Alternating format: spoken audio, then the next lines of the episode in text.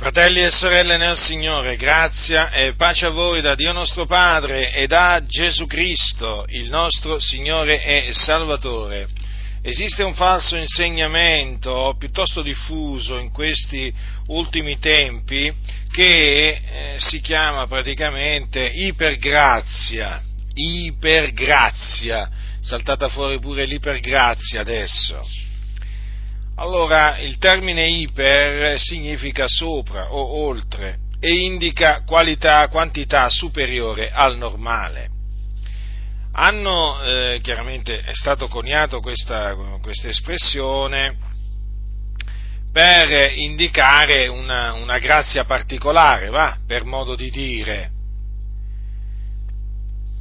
È un insegnamento sulla grazia distorto che non corrisponde all'insegnamento biblico, fermo restando che chiaramente al termine grazia questi predicatori eh, di questa ipergrazia eh, eh, danno sempre il solito significato, no? di, di, non è che danno un altro significato, però hanno creato un insegnamento attorno alla grazia o sulla grazia che è falso perché appunto la grazia indica un immeritato favore ricevuto da Dio, ma loro appunto hanno, hanno preso il termine, il termine, grazia e gli hanno dato un altro significato. E sapete, questa è una delle tattiche del diavolo che usa il diavolo, l'ha usata in passato e la continua a usare ancora oggi, per ingannare le anime. Ve l'ho detto altre volte, eh, dovete sempre dovete sempre mettere alla prova gli spiriti perché in mezzo alle chiese ci sono tanti impostori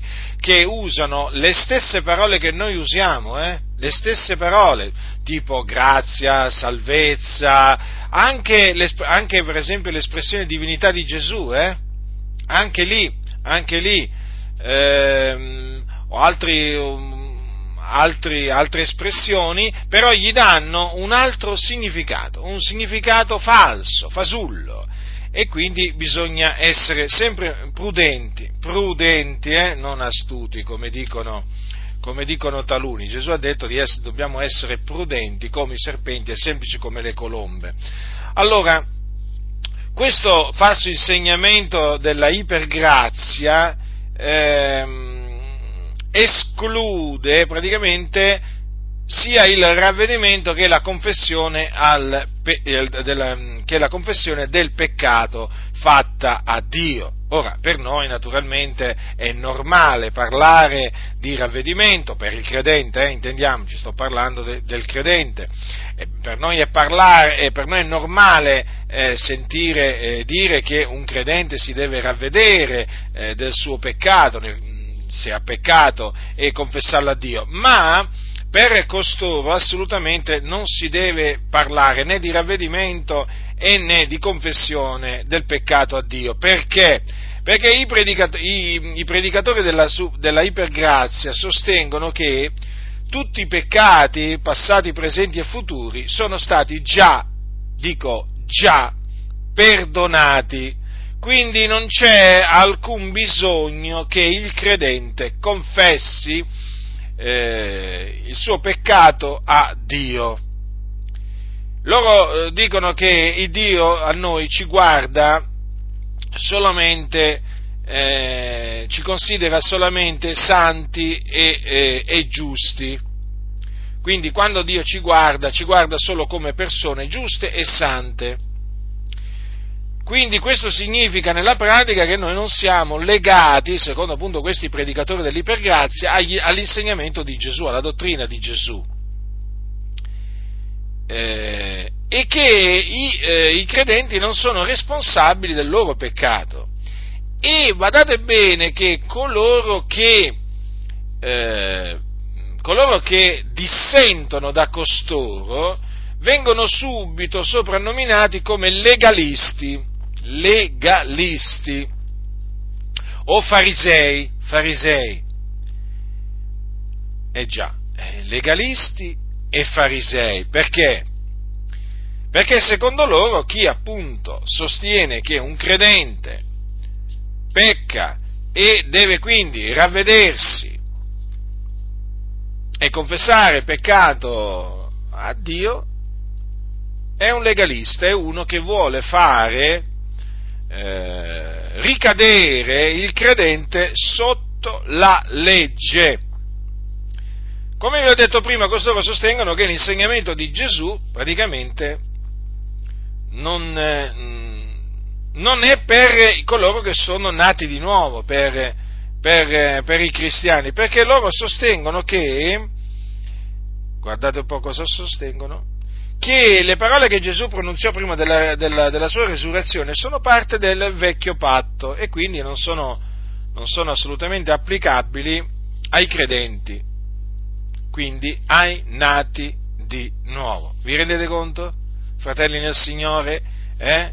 come il serpente antico si sta dando da fare per distorcere il significato della grazia, per contorcere le sacre, le sacre scritture, perché ci troviamo sempre, in fin dei conti, davanti a persone che contorcono le scritture a loro perdizione. Ora ascoltate la confutazione, perché questo insegnamento, essendo falso, va confutato. Perché questi predicatori ci tengono a dire che non siamo legati all'insegnamento di Gesù. Perché nell'insegnamento di Gesù c'è la preghiera chiamata del Padre nostro. E in questa preghiera, che noi facciamo bene a dire al Padre, a rivolgere all'Iddio Padre nostro, ci sono queste parole, ascoltate, rimettici i nostri debiti come anche noi li abbiamo rimessi ai nostri debitori. Che cosa significa questo? Che dato che Gesù stava parlando ai suoi discepoli, eh, qui non stava parlando agli increduli, stava parlando ai suoi discepoli, Gesù ha dato per scontato, cioè in questa maniera ha implicitamente eh, ammesso, attestato, che i suoi discepoli peccano, nel senso che non sono senza peccato. Non possono dire di non avere peccato, non possono dire di essere senza peccato ed è per questa ragione che devono invocare il Padre chiedendo al Padre di rimettergli i loro debiti. Notate? Quindi i loro peccati, perché qui per debiti si intende appunto pec- i peccati. Infatti poi Gesù più avanti dice così, perché se voi perdonate agli uomini i loro falli, il Padre vostro celeste perdonerà anche a voi, ma se voi non perdonate agli uomini, neppure il Padre vostro perdonerà i vostri falli. Quindi Gesù ha voluto dire che affinché noi otteniamo la remissione dei nostri falli, dobbiamo rimettere agli uomini i loro falli. Quindi, se un fratello pecca contro di noi e si pente, si, noi lo riprendiamo e si pente, si ravvede, viene a noi e ci dice mi pento, noi dobbiamo rimettergli quel suo debito perdonandolo di cuore. Se noi ci, rifiuta, ci rifiutiamo di rimettergli quel suo debito che ha contratto nei nostri confronti, per certo il Dio non ci rimetterà i nostri debiti, quelli che noi contraiamo verso di Lui. Allora, siccome che queste parole di Gesù disturbano quelli della ipergrazia, allora chiaramente loro dicono, beh, ma l'insegnamento di Gesù eh, era un insegnamento che ancora faceva parte dell'Antico Testamento, quindi non è applicabile a noi. Come non è applicabile a noi? Ma Gesù quando mandò gli apostoli, vorrei dire a costoro, quando il Signore mandò gli apostoli ad, am- ad ammaestrare, non gli disse forse, e questo naturalmente dopo la sua resurrezione, non gli disse forse ogni potestà mi è stata data in cielo e sulla terra, andate dunque a maestrare tutti i popoli, battezzandoli nel nome del Padre, del Figliolo e dello Spirito Santo, insegnando loro ad osservare tutte quante le cose che vi ho comandate? Non gli disse queste parole? Quindi Gesù eh, esortò eh, gli apostoli a insegnare ai discepoli di osservare tutte quante le cose che gli aveva comandate, quindi anche la preghiera chiamata del Padre nostro, che fa parte di quello che è stato chiamato il sermone sul monte.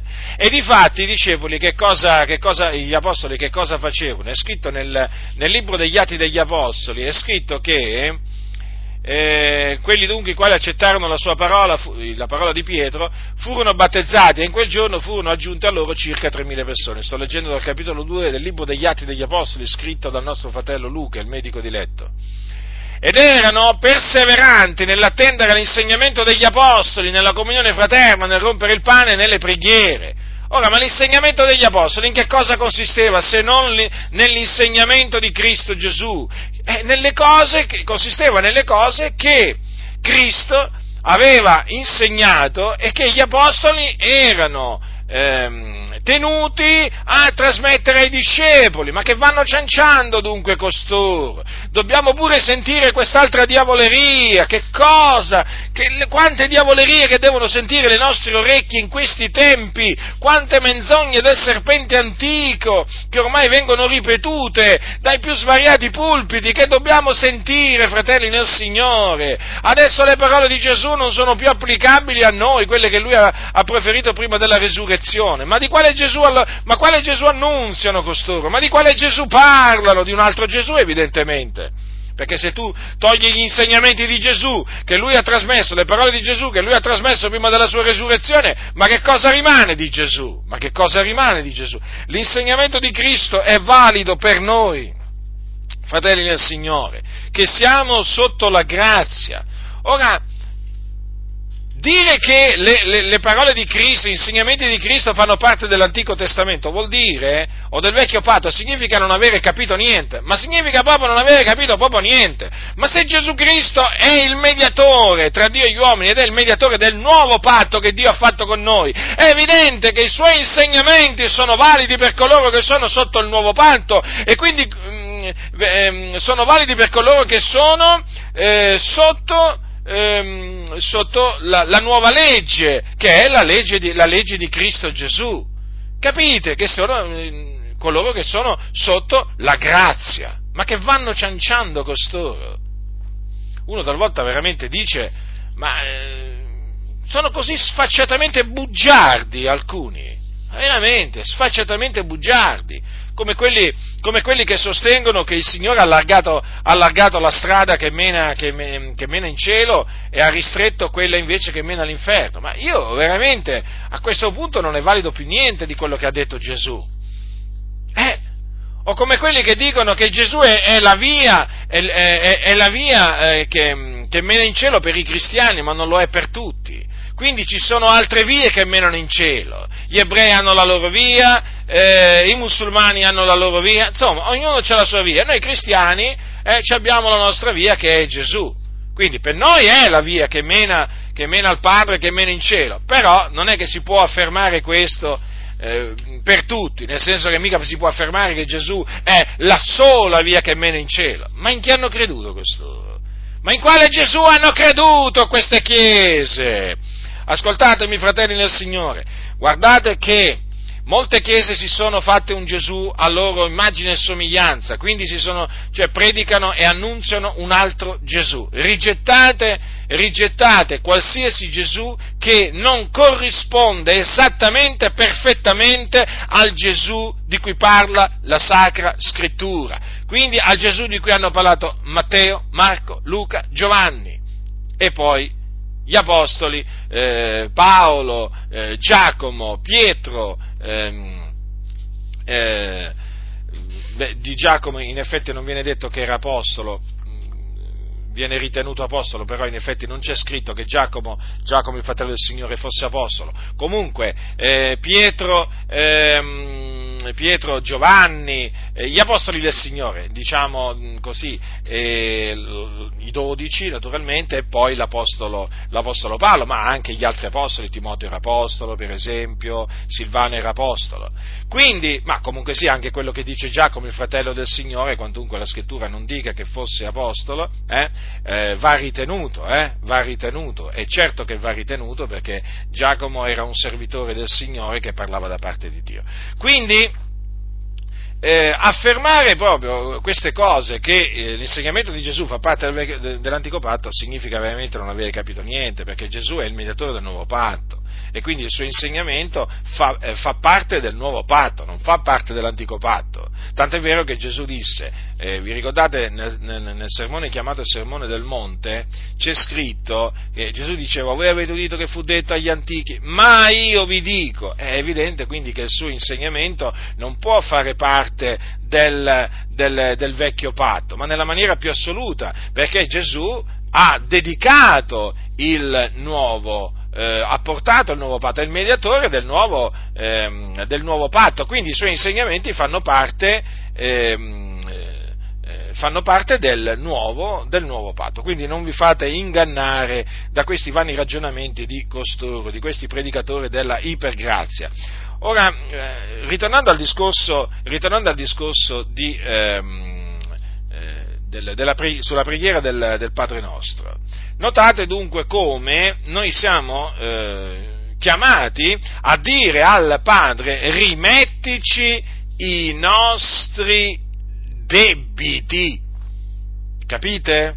È importante questo, fratelli del Signore, perché in questa maniera, quando noi ci accostiamo a Dio, riconosciamo di avere contratto dei debiti verso Dio. E sapete, talvolta sono dei debiti che contraiamo verso Dio ehm, eh, involontariamente e sapete, e talvolta eh, sono dei debiti che nemmeno sappiamo di avere contratto sono veramente dei debiti occulti, va, chiamiamoli così, peccati, peccati occulti nascosti, quindi veramente è importante sempre chiedere al Signore di rimetterci i nostri debiti, perché noi siamo così mancanti, fratelli nel Signore, nei confronti di Dio, ma veramente così mancanti, e noi lo riconosciamo questo.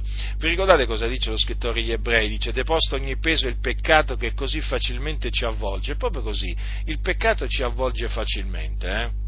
È proprio così. Quindi, eh, ecco che cosa hanno fatto questi, questi predicatori dell'ipergrazia, praticamente hanno voluto togliere questa, questo, questa preghiera sostanzialmente, capite? Eh, perché in questa maniera così i credenti non devono riconoscere di avere contratto dei debiti eh, nei confronti di Dio. Ora, ehm, ma questa, questa, eh, questa falsa dottrina della, della ipergrazia eh, si confuta anche citando quello che ha detto Giovanni, uno dei dodici, dei dodici apostoli, eh, chiamato il discepolo che Gesù amava. Ascoltate che cosa dice Giovanni nella sua prima epistola. Nella sua prima epistola Giovanni dice quanto segue.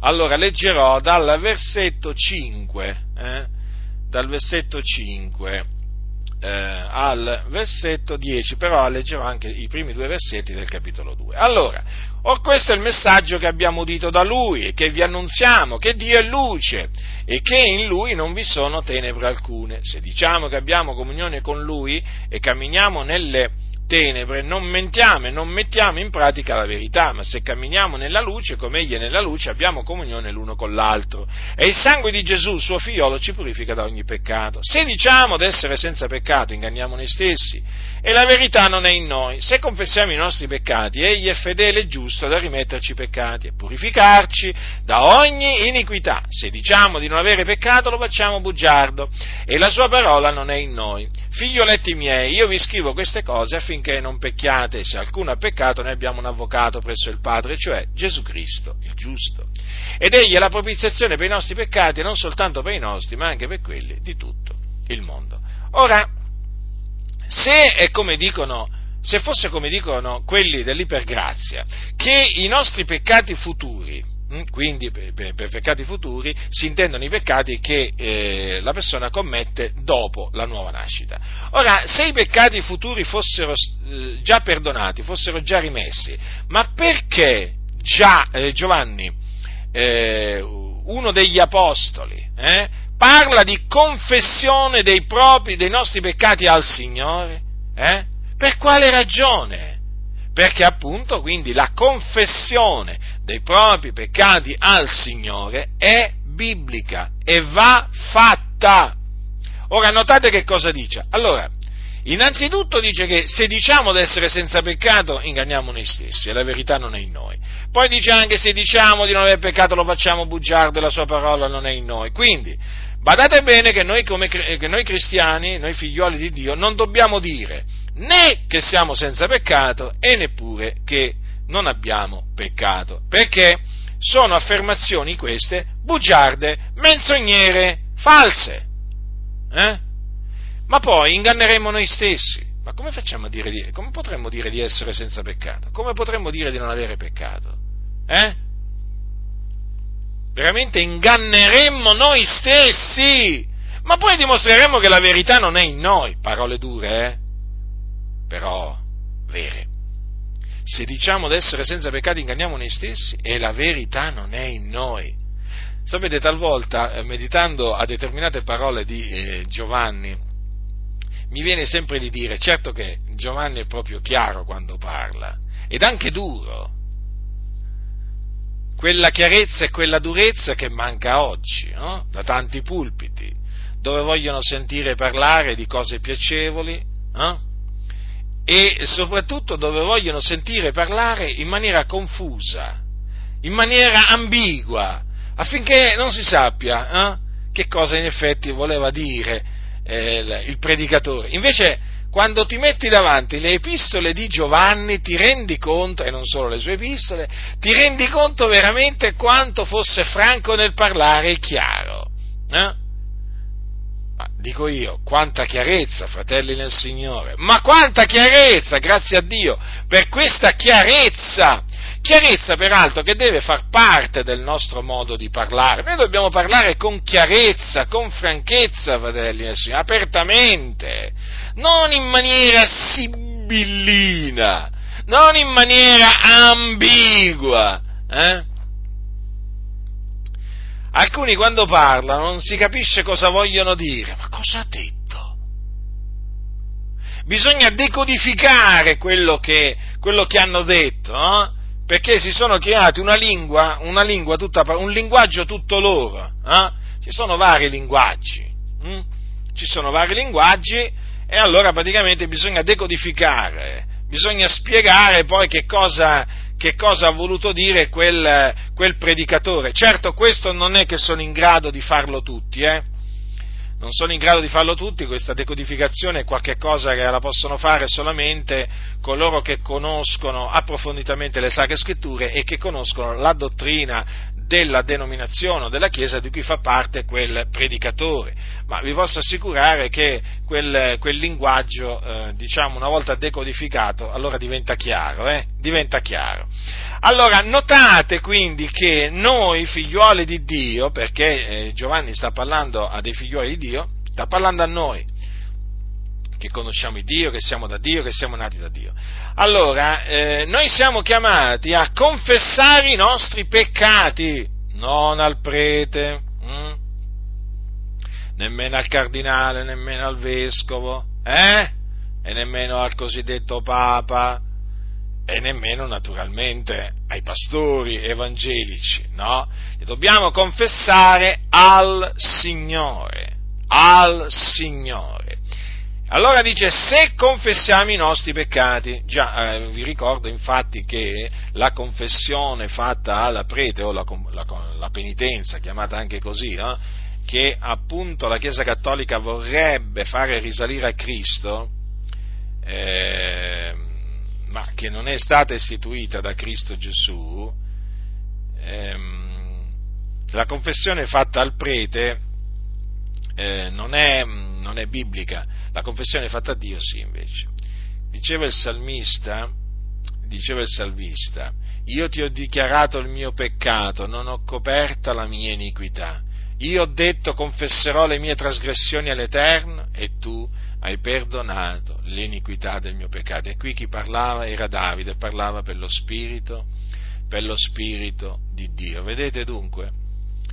Veramente quando ci si mette davanti al Signore, spesso ci si, ci si ricorda di queste parole, di queste parole meravigliose che ha, detto, che ha detto Davide. Io ti ho dichiarato il mio peccato, non ho coperto la mia iniquità ho detto confesserò le mie trasgressioni all'Eterno e tu hai perdonato l'iniquità del mio peccato. Vi ricordate? C'è un altro passo nel, ehm, nel libro dei Proverbi quando dice che chi copre le sue trasgressioni non prospererà. Ricordate?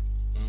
Ma chi le confessa e le abbandona otterrà misericordia. Vedete, la confessione dei propri peccati al Signore è già attestata dal, dagli, scritti, ehm, dagli, scritti, dell'Antico Testamento, chiamati così per, per, comodità praticamente, dagli scritti che vanno dalla Genesi al, al, libro, di, al libro, di, Malachia. Eh, d'altronde ogni scrittura è ispirata da Dio, è utile a, a correggere, a riprendere, a maestrare quindi la confessione di cui parla Giovanni, la confessione dei, dei, nostri peccati fatta al Signore, era una confessione già in vigore sotto, sotto la legge, non è stata, eh, non è stata annullata. Vedete il Davide, Davide che era un uomo secondo il cuore di Dio, quali parole ha detto? Eh? Quindi, mentre eh, condanniamo la confessione fatta al prete, la riproviamo perché non è stata istituita da Cristo, non è qualcosa che viene da Dio, ma è una, una falsità, un'impostura, la confessione fatta al prete, mh, hm, con naturalmente eh, con gli annessi e connessi, perché poi chiaramente poi c'è l'assoluzione del prete, poi ci sono le opere di pietà, di penitenza che il prete dà al, a colui che va a confessarsi per, per ehm, per espiare i propri peccati, ecco, tutto questo è una menzogna, mentre eh, non possiamo condannare la confessione dei, dei nostri peccati fatta, fatta, al Signore perché questa, questa, è biblica, questa è biblica, è come se è biblica. Quindi vedete che eh, è falso affermare che i, i, peccati, i, i, peccati, presenti e futuri sono stati già, eh, sono stati già rimessi eh no, è falso questo, perché se fosse, ehm, se fosse così Giovanni non, avre, non, avrebbe detto se confessiamo i nostri peccati. Hm? Egli è fedele e giusto da rimetterci i peccati e purificarci da ogni iniquità. Quindi per ottenere la remissione dei peccati, per essere purificati da ogni iniquità, dobbiamo confessare i nostri peccati al Signore. Dice Giovanni, figlioletti miei, vi scrivo queste cose affinché non pecchiate. Certo, perché è chiaro che qualcuno potrebbe pensare, ma allora gli apostoli che incoraggiavano a peccare? No, gli apostoli non incoraggiavano affatto a peccare. Dice, se alcuno ha peccato, noi abbiamo un avvocato presso il Padre, cioè Gesù Cristo il giusto. Vedete? Dunque, cosa fa un avvocato? Un avvocato difende, no? difende il suo assistito. Cosa fa Gesù alla destra, de, alla destra del Padre? Alla destra del Padre intercede per noi e ci difende, ci difende dalle accuse, certo, dalle accuse che porta contro di noi il diavolo, che è chiamato l'accusatore dei fratelli.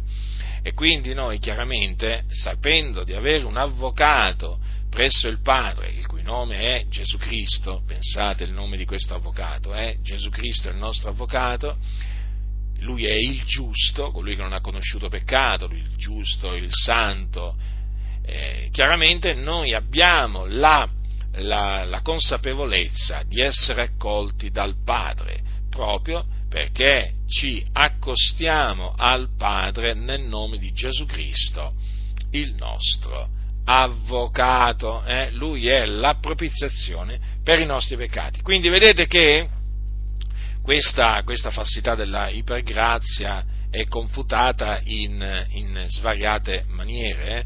Eh? Annotatevi appunto i passi, le scritture eh, che dovete poi esibire per confutare questi della ipergrazia. Ora, eh,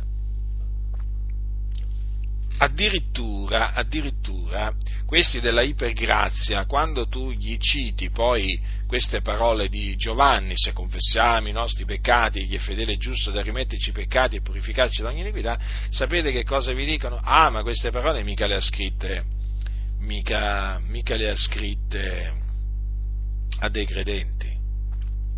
Come non le ha scritte a dei credenti? Ma veramente qui eh, dobbiamo veramente, fratelli nel Signore, eh, dobbiamo veramente sentire pure questo. Eh, già avevamo sentito in effetti da qualcuno che ehm, le, l'epistola agli ebrei era stato scritto non a dei credenti, no? pensate, pensate. Pensate come se ne escono eh, questi delle, che sostengono false dottrine. Eh? Praticamente, se non gli va una, una, un'epistola perché annulla il loro falso insegnamento, sapete, è molto facile, se ne escono dicendo vabbè ma quell'epistola mica l'ha scritta dei credenti. Quindi ci sono, quelli, ci sono alcuni che sostengono l'eresia, la falsa dottrina una volta, una volta salvati sempre salvati, che eh, per naturalmente tenere i credenti lontani dalla, eh, lontano dall'epistola agli ebrei, dove appunto questa falsa dottrina viene, viene, smascherata e confutata, dicono no, ma la lettera agli ebrei, l'epistola agli ebrei non è stata scritta dai veri credenti, e che cos'erano allora? E che cos'erano allora? Increduli? Ma è assurdo veramente, come vi ho dimostrato in un'altra predicazione.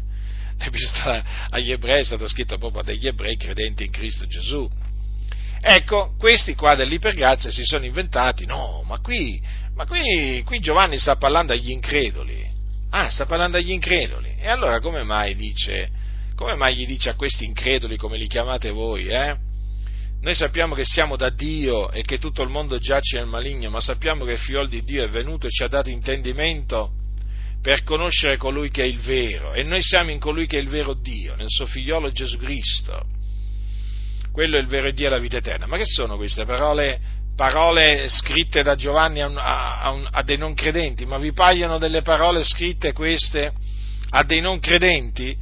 E come? Gli va a dire noi siamo, noi siamo da Dio, noi sappiamo che siamo da Dio. Eh? O per esempio gli va a dire noi siamo da Dio, chi conosce Dio ci ascolta, chi non è da Dio non ci ascolta. E queste, anche queste altre parole, queste sono scritte al capitolo 4, al versetto 6, anche queste parole sarebbero rivolte quindi a dei non credenti. No, dei non credenti praticamente che sono da Dio, eh? Dei non credenti che conoscono il Dio, ma che confusione, c'è qualcosa che non quadra. Eh sì, parecchie cose non quadrano. Ma perché? Perché quello che dicono costoro è falso, è una menzogna. Fratelli del Signore, non vi, non, nessuno vi seduca con vani ragionamenti.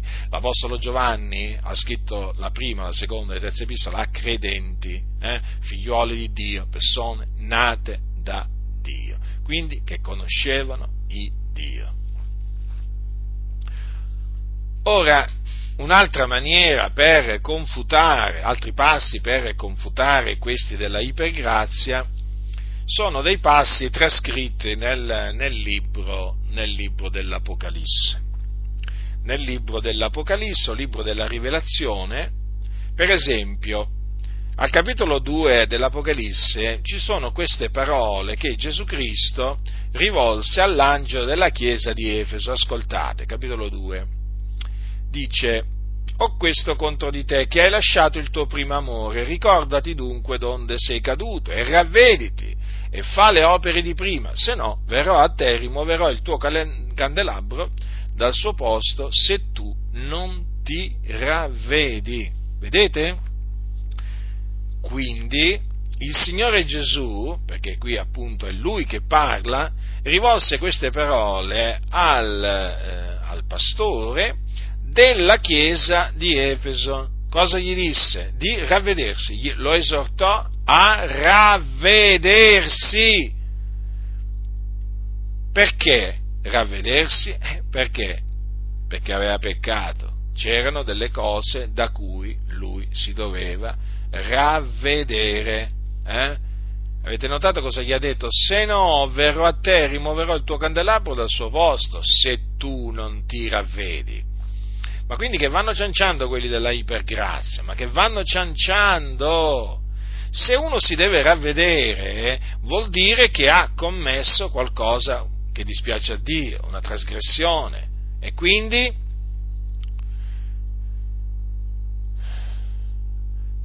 passaggio, ci sono altre parole che Gesù ha detto a un altro angelo, eh, un altro angelo di quelle sette chiese, precisamente all'angelo della chiesa di Pergamo. Ascoltate cosa gli ha detto, perché là c'erano quelli che sostenevano la dottrina di quelli che sostenevano la dottrina di Balaam eh, e anche di quelli che sostenevano la dottrina dei Nicolaiti. Ascoltate ascoltate cosa gli ha detto, ravvediti dunque, se no verrò tosto a te e combatterò contro loro con la spada della mia bocca. Anche qui c'è un'esortazione a un pastore di ravvedersi. Eh, anche, le, eh, anche, le, parole che Gesù ebbe eh, nei confronti dell'angelo della chiesa eh, di Tiatiri mostrano che, eh, che i credenti eh, quando, quando, peccano devono ravvedersi e abbandonare il loro peccato. Infatti, parlando di Jezebel, di quella donna Jezebel che in seno alla chiesa di Tiatiri seduceva insegnava e seduceva i servitori del Signore affinché commettessero fornicazione con lei e mangiassero cose sacrificate agli idoli, guardate che cosa ha detto Gesù, cosa disse Gesù, e io le ho dato tempo per ravvedersi ed ella non vuole ravvedersi della sua fornicazione, ecco io getto lei sopra un letto di dolore e quelli che commettono adulterio con lei in una grande tribolazione se non si ravvedono delle opere d'essa. Notate che quelli che commettevano fornicazione con questa donna erano servitori del Signore Gesù. E il Signore disse che se non si ravvedevano delle, loro, delle opere d'essa, il Signore li avrebbe gettati eh, sopra, eh, li avrebbe gettati in una grande tribolazione, quindi li avrebbe castigati. Vedete dunque come ancora una volta troviamo delle parole di Gesù che confutano l'insegnamento secondo cui eh, i, cred- ehm, i, credenti hanno i loro peccati presenti e futuri già perdonati, per cui non si devono ravvedere e non, devono, e non li devono confessare eh, a Dio. Vedete, fratelli, come la scrittura mostra in maniera chiara che questi della ipergrazia erano grandemente ehm, anche, ehm, anche il, ehm, all'angelo della chiesa, della chiesa di, eh, di, Laodicea, il Signore fece arrivare una esortazione di, eh, di ravvedimento, un'esortazione a ravvedersi. Ascoltate, voi sapete che l'angelo della chiesa di Laodicea era diventato tiepido, era diventato tiepido e ehm, diceva io sono ricco, mi sono arricchito, non ho bisogno di nulla, ma il Signore gli dice, gli dice non sei tu che sei, tu non sai che non, tu non sai che sei infelice fra tutti, miserabile, povero, cieco e nudo. Allora poi gli consiglia di comprare eh, appunto da lui dell'oro affinato col fuoco affinché lui arricchisca, delle vesti bianche affinché lui si veste e non apparisca la vergogna della sua nudità e del collirio per ungersene gli occhi affinché lui vegga. E poi gli dice queste parole, ascoltate, tutti quelli che amo io li riprendo e li castigo, abbi dunque zelo e ravvediti. Vedete dunque? Eh? Queste parole sono rivolte a un credente, ma se, allora, se quei peccati fossero stati già perdonati, ma che bisogno c'era che Gesù gli andasse a dire, eh, eh, abbi, zelo, abbi dunque zelo e ravvediti?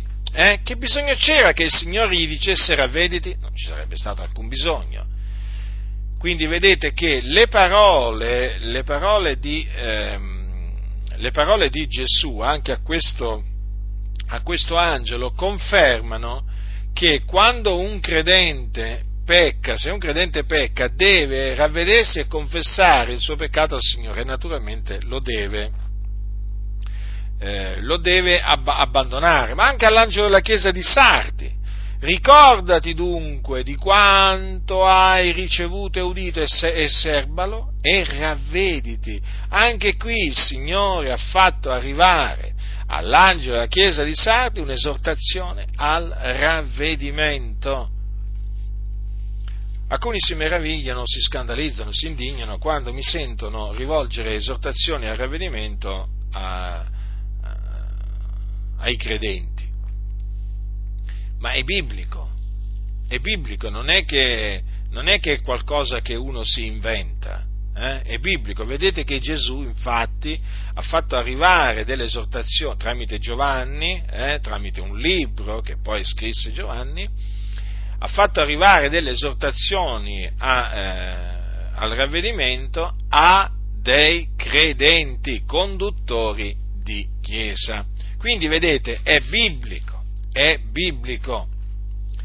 Dunque, vedete come la scrittura eh, confuti in svariate, maniera, in svariate maniere eh, questo falso insegnamento denominato della, ehm, della ipergrazia. Ora, fratelli, è chiaro che questo, eh, questo insegnamento della ipergrazia ha uno scopo, e sì, perché voi dovete sempre considerare che ogni falso insegnamento si propone di raggiungere un obiettivo. Perché? Perché chi genera il falso insegnamento è il serpente antico, quindi il diavolo o Satana, che non è solamente l'accusatore dei fratelli, ma anche il seduttore di tutto il mondo. Sapete, ho notato che molti, quando citano, eh, quando parlano del diavolo, si ricordano solo che o quasi sempre, che è l'accusatore dei fratelli, quindi l'accusatore dei figli di Dio. Eh, badate bene, eh, che è vero questo, eh, non sto dicendo che non è vero, lo dico pure io perché è scritto. Però ho notato che nella maggior parte dei casi non viene detto che è il seduttore di tutto il mondo. Avete fatto caso a questo? Io ci ho fatto caso, sapete? Perché io faccio, mm, faccio, caso non solamente a quello che dicono taluni, ma anche a quello che non dicono. Eh? Perché eh, quello che non dicono è molto importante, perché da quello che non dicono tu capisci in quello in cui non credono. sì, è così, perché quello di cui uno non parla vuol dire eh, che non ci crede. Allora, eh, il, il, serpente antico, che è chiamato diavolo e Satana, è chiamato il seduttore di tutto il mondo. Allora lo ripeto, il seduttore di tutto il mondo. Che cosa vi ricorda queste parole? Vi ricorda quelle parole, queste parole ci ricordano mm, queste altre parole che sono scritte nell'epistola, eh, nell'epistola, nella prima epistola di Giovanni che dice che tutto il mondo giace nel maligno, quindi giace sotto il controllo, il dominio, la potestà di Satana. Vedete, Satana è il seduttore di tutto il mondo, quindi tutto il mondo gli è soggetto. Eh? Quindi non è solo eh, l'accusatore dei fratelli, ma anche il seduttore di tutto il mondo, nonché anche il principe di questo mondo, eh? perché chiaramente, chiaramente, signoreggia sul mondo, domina, domina il mondo, è chiamato anche il Dio di questo secolo che ha accecato le menti degli increduli. Allora è chiamato il seduttore di tutto il mondo. Quindi tutto il mondo, ovvio che essendo stato sedotto da lui, gli è sotto, eh, è sotto di lui. Eh? Sono esclusi, naturalmente, solo coloro che sono da Dio, quindi noi, figlioli di Dio. Eh? Noi non, sia, non, giacciamo nel maligno, eh, noi non siamo sedotti dal maligno, perché noi siamo in Cristo Gesù, siamo nella verità e siamo sotto la potestà di Dio. Noi siamo eh, stati eh, strappati al presente secolo malvagio e trasportati nel regno del Signore Gesù Cristo, nel quale risplende la luce, eh? perché Gesù è la luce del mondo, come anche Gesù è la verità. Quindi noi siamo nella verità e non siamo sedotti dal diavolo. Allora, vi stavo dicendo questo. Beh, potrei continuare a dire dicendo un, qualche cosa d'altro. Perché non vogliono dire che tutto il mondo, che il, il diavolo è seduttore di tutto il mondo? Eh, perché poi dovrebbero spiegare chi sono i sedotti. Eh sì, queste chiese ti vanno a spiegare chi sono i sedotti. E queste chiese ti, ti vanno a spiegare chi sono i sedotti. A parte il fatto che ormai ho capito che molti non ci credono all'esistenza del diavolo. Ne parlano, sì, magari lo citano pure, ma non ci credono proprio che esiste. Ma poi, appunto, se dovessero dire no, che, eh, che, il diavolo è il seduttore di tutto il mondo, poi dovrebbero spiegare chi sono i sedotti. E poi come li ha sedotti facendogli credere che cosa? Perché se il diavolo seduce qualcuno, chiaramente gli fa credere uno, una cosa opposta alla verità. E allora qui dovrebbero cominciare a esprimere un giudizio, dovrebbero dire che i cattolici romani sono stati sedotti, dovrebbero dire che i musulmani sono stati sedotti, che i buddisti sono stati sedotti, che gli shintoisti sono stati sedotti, hm? i taoisti, gli animisti, eh? e ancora tanti altri. Eh? Pure gli ebrei Pure gli ebrei sono stati sedotti, sì, gli ebrei increduli sono stati sedotti perché rifiutano di credere che Gesù è il Messia. Loro dicono, ah, Gesù, beh, uno dei tanti falsi Messia della storia dell'ebraismo. Eh? Non sono stati sedotti, certo che sono stati sedotti. Allora, naturalmente, siccome che queste chiese si astengono dal fare polemica, eh? sapete, no, il loro motto è, noi non facciamo polemica, siamo apolemici. Mm? Noi non predichiamo contro qualcuno, eh? Sì, sì, già in questo dite una menzogna perché contro di noi predicate, quindi è inutile che, di, è meglio, che, è meglio che, che, voi diciate, noi non predichiamo contro nessuno tranne che, eh, dovete aggiungere, tranne che contro, eh, fate i nomi, eh, perché veramente altrimenti mentite, perché voi la polemica la fate, la fate contro di noi, la fate, la fate, sì, sì, sì, sì, sì, e come se la fate? allora dovrebbero spiegare queste chiese chi sono i sedotti e come appunto sono stati eh, sedotti no? tutte, queste, tutte queste persone.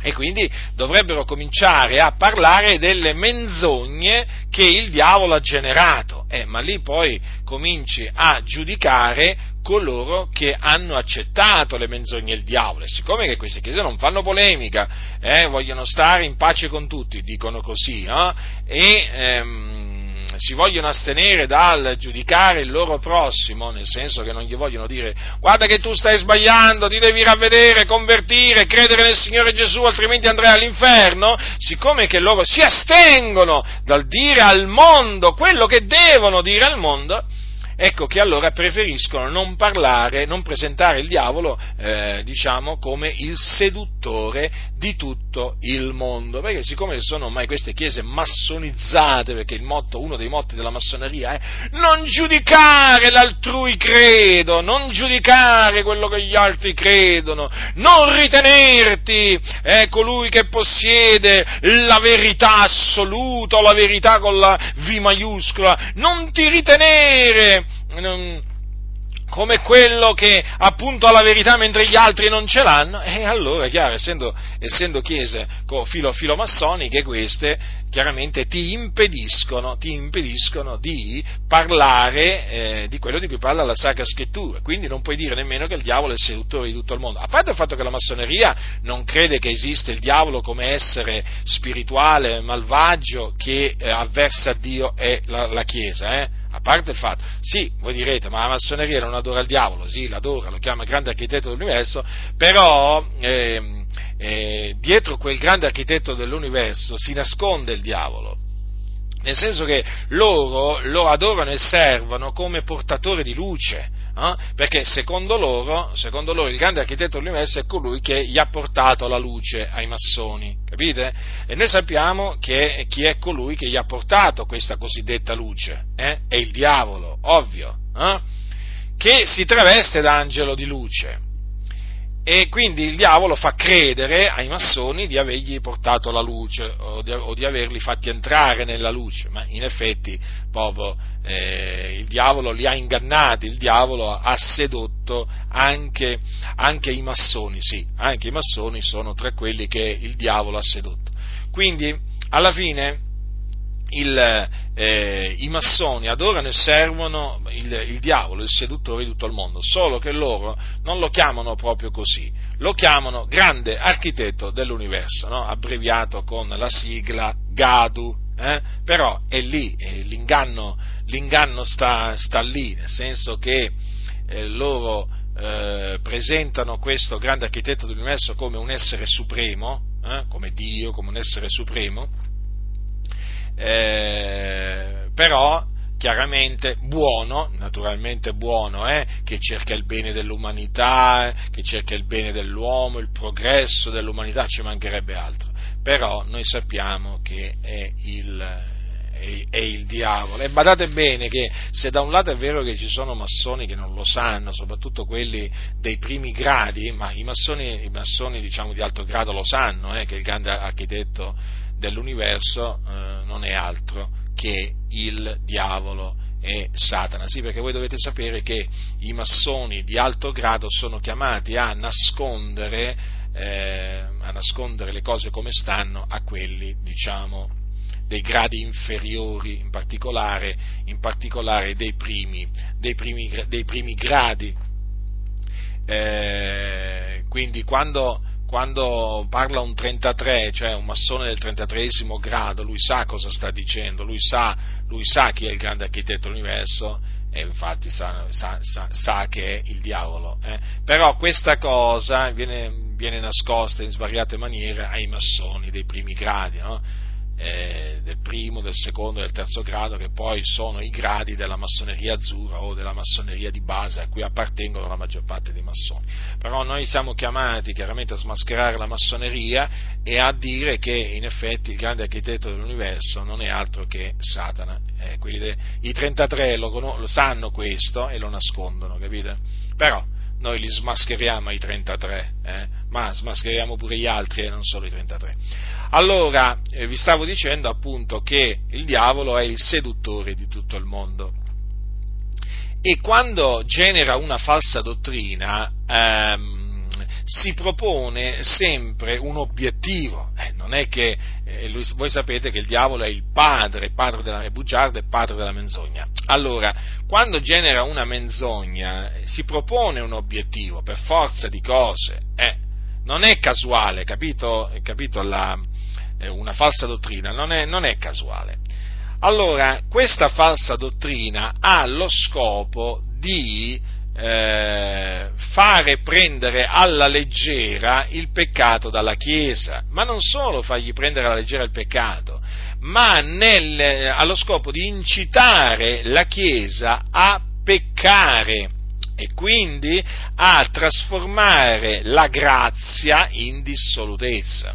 Quindi, e di fatti quelli che insegnano l'ipergrazia sono dissoluti sono mondani, carnali, si abbandonano al peccato, non parlano mai contro il peccato, non ti mettono mai in guardia dal peccato, non ti esortano mai a ravvederti dai peccati, dai, pecca, dai peccati che hai commesso, no, nella maniera più assoluta.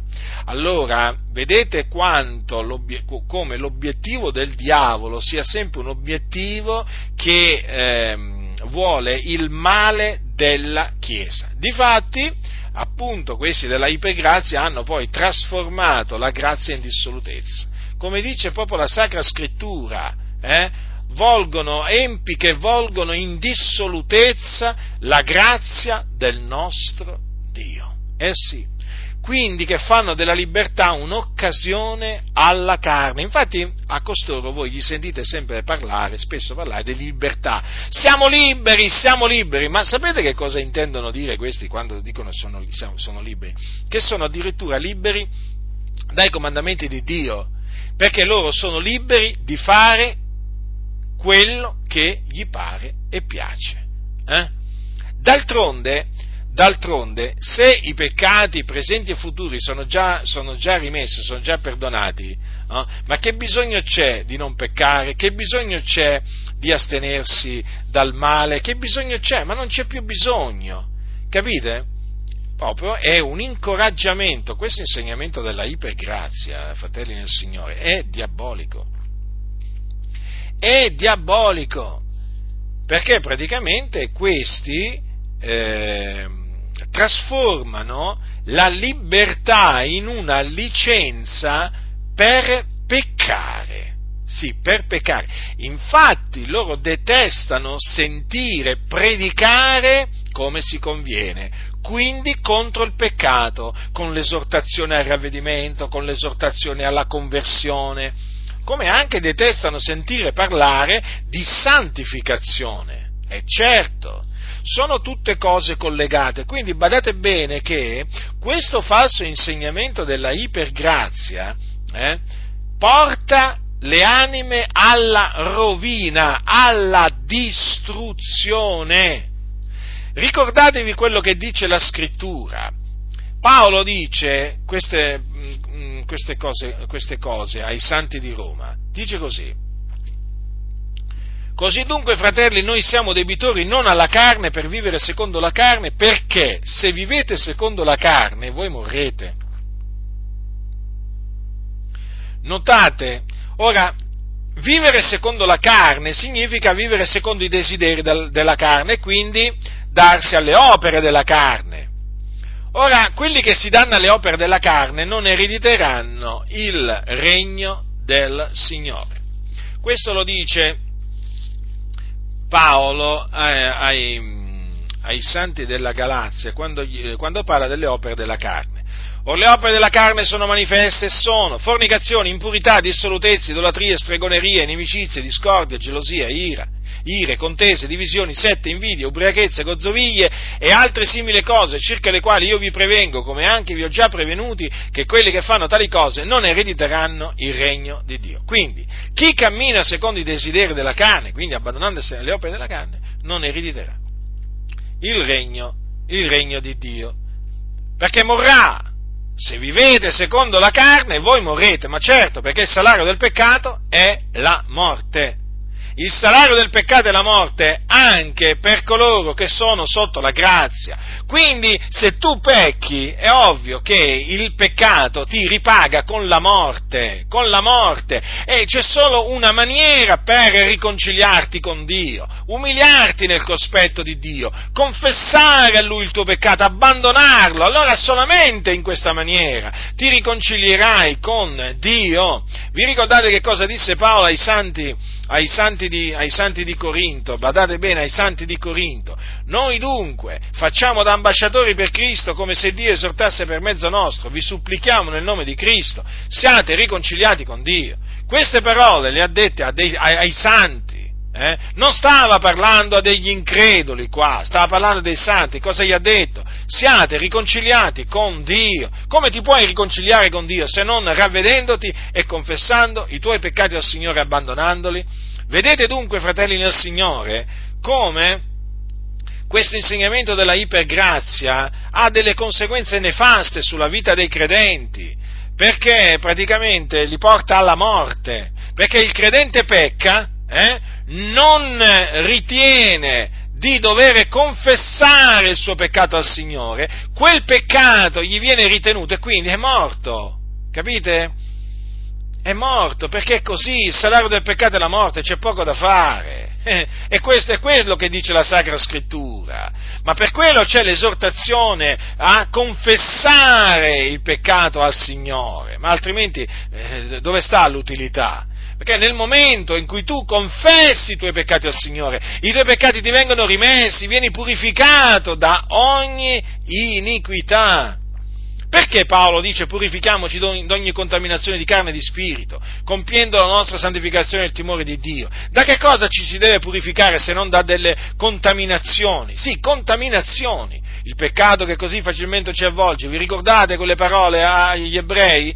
Quindi noi ci dobbiamo purificare. Invece questa dottrina incoraggia la contaminazione, non è che incoraggia la purificazione, incoraggia la contaminazione, incoraggia proprio la morte, porta alla morte. È così. Ma infatti con costoro non c'è comunione, non c'è comunione, certo, perché camminano secondo la carne. Camminano secondo la carne non li sentite predicare contro il peccato, non li sentite avvertire dal peccato. Quando parlano al mondo non gli annunziano il ravvedimento, non gli annunziano la conversione, non gli annunziano l'affrancamento dal peccato, ma che cosa gli vanno a annunziare questi? Eh? Gli vanno a dire Gesù ti accetta così come sei? Eh? Ecco che, cosa, ecco che, cosa, gli vanno a dire, o altrimenti gli vanno a dire ma tu sei già un figliolo di Dio, solamente lo devi, lo devi, lo devi scoprire, lo ignori, quindi lo devi, lo devi, scoprire. Questi sono gli insegnamenti poi che questi cianciatori, questi impostori portano al mondo, eh, dei discor- fanno dei discorsi ingannevoli, ingannevoli, che ingannano le persone. Al mondo bisogna predicare ravvedetevi e credete nell'Evangelo di Cristo Gesù per ottenere la remissione dei peccati e la vita eterna, altrimenti perirete, andrete all'inferno quando morirete. Questo bisogna dire al mondo. Che gli andiamo a dire? Gesù ti accetta così come sei, Dio ti ama, non ti preoccupare vieni a Gesù e Dio ti provvederà un lavoro se non c'hai un lavoro, una moglie se non c'hai una moglie, ti darà dei figli se tua moglie non può avere figli. Ma che, ma che cos'è questo qua? Il nuovo Evangelo? Che cos'è questa cosa qua? Eh, poi addirittura ci sono quelli che ti dicono eh, eh, vieni a Gesù e poi vedrai che il Signore ti farà trovare una villa, una villa con piscina, eh, una macchina fuori serie, tutte queste cose qua, eh, ti riempirà il portafoglio di soldi, eh, Beh, gli dicono così perché chiaramente poi gli dovranno svuotare il portafoglio per riempire il loro questi cianciatori. No? Allora gli, gli, promettono subito portafogli pieni. In effetti i portafogli pieni sono solo per questi impostori. Capite? Quindi questi della ipergrazia, questi della ipergrazia sono veramente eh, dannosi, dannosi e quindi bisogna, bisogna che vi guardiate, vi guardiate da costoro. Eh, D'altronde hanno, hanno, hanno, hanno, volto la grazia in dissolutezza, in dissolutezza. Ma vi rendete conto che cosa sta succedendo oggi in molte chiese, eh, fratelli? Cioè, ciò che viene predicato è una falsa grazia, eh, perché nella realtà è la dissolutezza, la dissolutezza che viene fatta passare come frutto della libertà in Cristo. Ma il frutto della libertà in Cristo non è la dissolutezza, ma è la santificazione. Dio ci ha chiamati a santificazione, non ad essere dissoluti. E oramai sempre più chiese trasformano i loro locali in discoteche, in teatri, in luoghi dove si, si, ci si diverte, ci, dove, dove, si procaccia la finzione, no? Col teatro che cosa si fa se non procacciare la finzione? Capite? E poi, eh, e poi bisogna anche dire talvolta anche luoghi dove ci si ubriaca, dove, dove si fanno anche delle gozzoviglie, sì, hanno trasformato i luoghi di culto anche in eh, come si chiamano quei luoghi dove la gente va a ubriacarsi, dove va a, mangiare oltremodo, trattorie, no, ma non, non, mi sembra, anche se sicuramente in trattoria ci vanno alcuni che si vanno ad ubriacare, ma mi pare che ci siano dei luoghi proprio dove si vanno proprio a scatenare, a fare delle mangiate, delle bevute terribili, eh, dei luoghi particolari, comunque adesso, eh, comunque sia, comunque si chiamano questi luoghi, una cosa è certa, oramai tante, tante, chiese hanno trasformato i loro luoghi di culto in luoghi dove veramente ci sono ebbrezze e gozzoviglie, ma sì, tanto, siamo liberi fratelli, siamo liberi, eh? Ormai, ormai ah, anche delle, delle, dei posti dove si fa carnevale, eh? Carnevale, sapete, no? Carnevale ogni scherzo vale, dicono i pagani che non conoscono il Dio, eh? E in questi locali di culto, oramai, soprattutto per la fine dell'anno, si fa carnevale, io lo chiamo carnevale perché si mettono le maschere, no? Si mettono le maschere, no? Quelli del mondo me le mettono ad Halloween e invece queste chiese, queste chiese che magari Halloween non lo festeggiano, eh, eh, l'ultimo dell'anno, ecco, si vestono, si vestono con le, con le, maschere, si mettono le maschere, abbigliamenti tutti strambi, chi, chi, vuole sembrare questo, chi vuole sembrare quell'altro. Ormai i locali di culto, fratelli nel Signore, ma più che luoghi di culto si devono definire luoghi di divertimento, luoghi di finzione, luoghi, luoghi di baldoria, ecco, dove si fa baldoria. È così, è così. È così, oramai c'è di tutto nei, locali di culto tranne che la predicazione della parola di Dio. Ma veramente, fratelli del Signore, veramente è così, è triste. Ma certo, perché costoro hanno trasformato la grazia in dissolutezza e fanno della libertà un'occasione alla grande. Vi stavo dicendo, gridano sempre, siamo liberi, siamo liberi. Peraltro ci sono molte di queste canzoni, canzoni moderne, cosiddette cristiane, di questi gruppi famosi, che mm, eh, proclamano la libertà, no? che proclamano la libertà, no? eh, in inglese freedom, no? O per esempio espressioni come, perché purtroppo eh, sente, molti credenti oggi sentono la musica inglese, allora freedom, per chi non conosce l'inglese, significa libertà, è, è, l'espressione siamo liberi in inglese we are free. Quindi, um, siccome che, diciamo che ho studiato anche la musica contemporanea cristiana per capire, per capire un po' dove si nasconde l'inganno, e eh, ho notato che mo, tema di molte, mm, eh, di molte, di queste canzoni è la libertà. Poi vai a vedere nella pratica in che cosa consiste questa libertà e ti accorgi praticamente che è la stessa libertà che trovi nei concerti di Vasco Rossi, per esempio, no? quello che dice, quello che canta voglio una vita spericolata.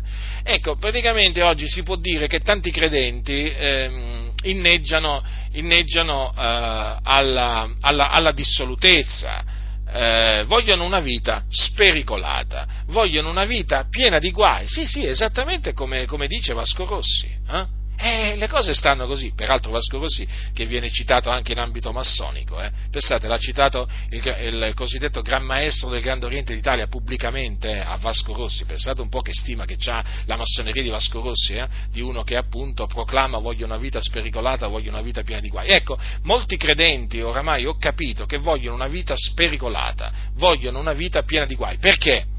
Perché la libertà di cui loro parlano è la stessa libertà di cui parla un cantante come Vasco Rossi, eh? Eh, o, di, o, di, altri cantanti che praticamente eh, quando parlano di libertà intendono la dissolutezza, la libertà secondo la carne, la libertà di trasgredire i comandamenti di Dio. È la stessa libertà, perché poi vedete gli stessi atteggiamenti, vedete la stessa condotta di vita, vedete lo stesso modo di pensare, ma è così, fratelli nel Signore. Ah, qualcuno dirà, sì, però menzionano Gesù nelle canzoni, sì, vabbè, che significa?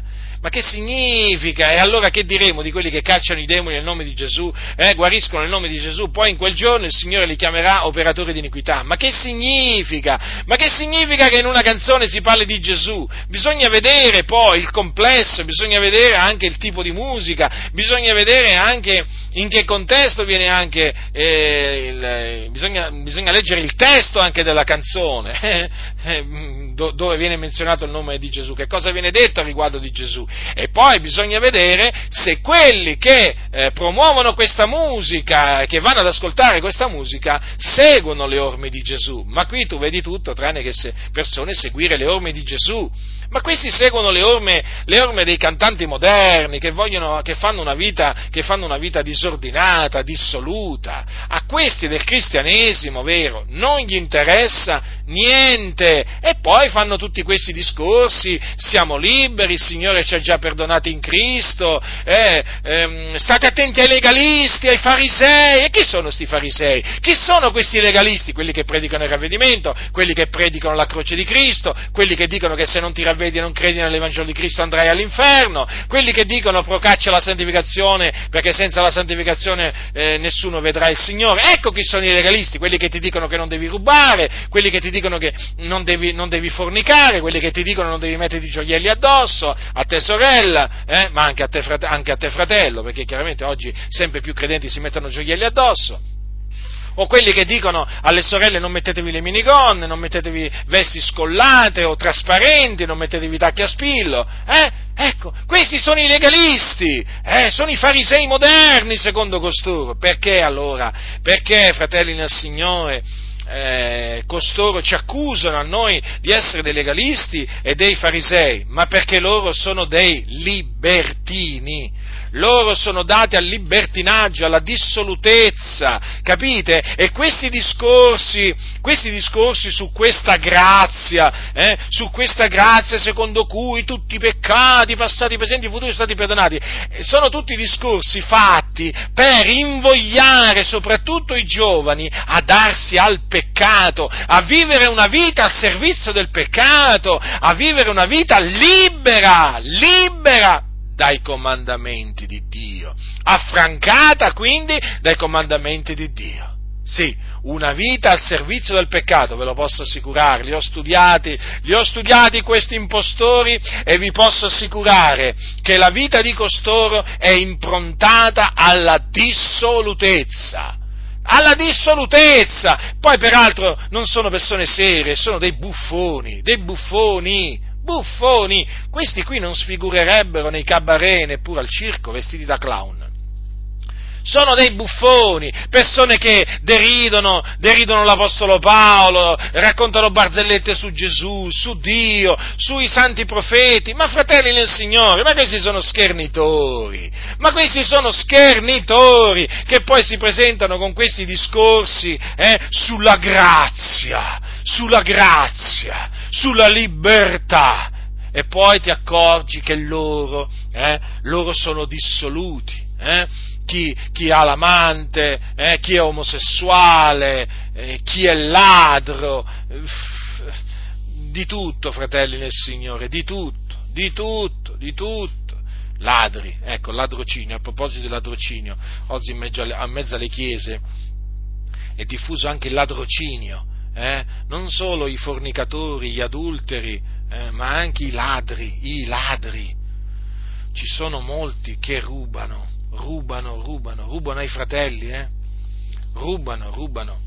Sì, sì, rubano le offerte, pastori che rubano le offerte per farsi ville, macchinoni, ci sono, ci sono.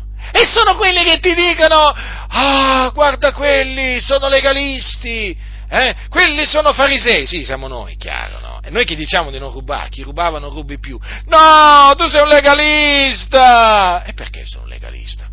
Ma perché è normale, sotto la grazia si può pure rubare. Oh, però senza farti vedere, eh? Ti dicono in privato, ruba. Ruba, però non farti scoprire, oh, ti raccomando, eh? Sì, sì, è pieno di ladri, pieno di ladri! in mezzo alle denominazioni evangeliche, tanti ladri, la verità è questa. Poi anche le menzogne, eh, anche qui, sì, sì, mentono questi qua, eh, sono bugiardi proprio, sa- mentono sapendo di mentire, ingannano gli altri sapendo di ingannare, dicono una cosa per un'altra volutamente, per ingannare. È la grazia, è la grazia, è la libertà, fratello. Eh? Questa è una falsa grazia, questa è una falsa libertà. E quella è la libertà secondo la quella è, la, è una falsa grazia perché la grazia vera ci ammestra a rinunziare all'impietà eh, e eh, alle mondane concupiscenze per vivere in questo mondo temperatamente, giustamente e piamente. Invece la falsa grazia, eh, che cosa fa? proprio fortifica le mani dei, dei, dei, dei, peccatori. Infatti ho notato che in queste comunità non puoi predicare la giustizia, la santità, la verità, non la puoi predicare! Perché per loro sei un, un fariseo legalista.